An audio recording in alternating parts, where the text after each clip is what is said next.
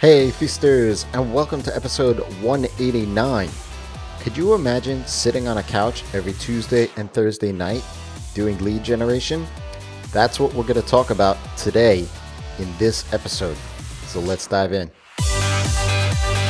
Welcome to the Ask Rezzz podcast. I'm Jason, and I'm here to help you get past those bumps in the road, those struggles, those things that hold you back from building an amazing and profitable freelance business each and every single day. This is part four in a five part series called Stop the Cycle, where I ask you a question and then you get the actionable item to take away with you by the end of the show to help your sales and marketing so that you are on the way to stop having the feast and famine killing your freelance business. What if you had the time to keep marketing going while you're doing amazing work for your clients? When I started my business, I sat on my couch every single Tuesday night doing lead generation tactics, and then again every Thursday night filling up my social media queue to share out relevant and valuable resources. This is what I had to do in order to get this one man show off the ground. Why Tuesday? Why Thursday? Because that's what I chose to do. If you aren't going to market yourself, no one else will.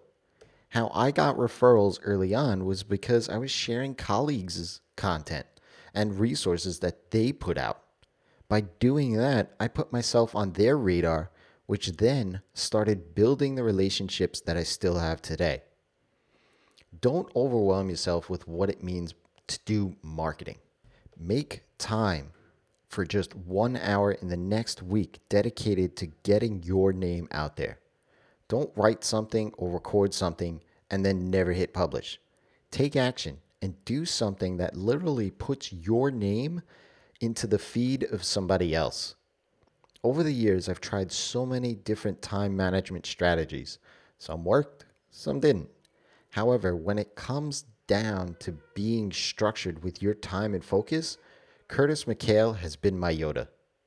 Sorry for the Star Wars reference, but I think we all get that. You can't find the time. You won't find it in the couch cushions. You have to make time for the things that are important. This is a phrase Curtis has said time and time again that I constantly remind myself with. Curtis will actually walk you through his process for time management in our workshop called Stop the Cycle.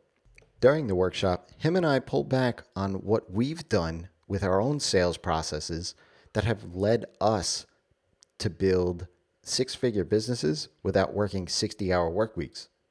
If you haven't already done so, head on over to rezzz.com slash stop the cycle to learn about the details of this workshop and all the resources that you'll get and how you will stop the feast and famine from killing your freelance business.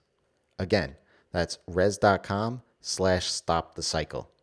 Until next time, it's your time to live in the feast.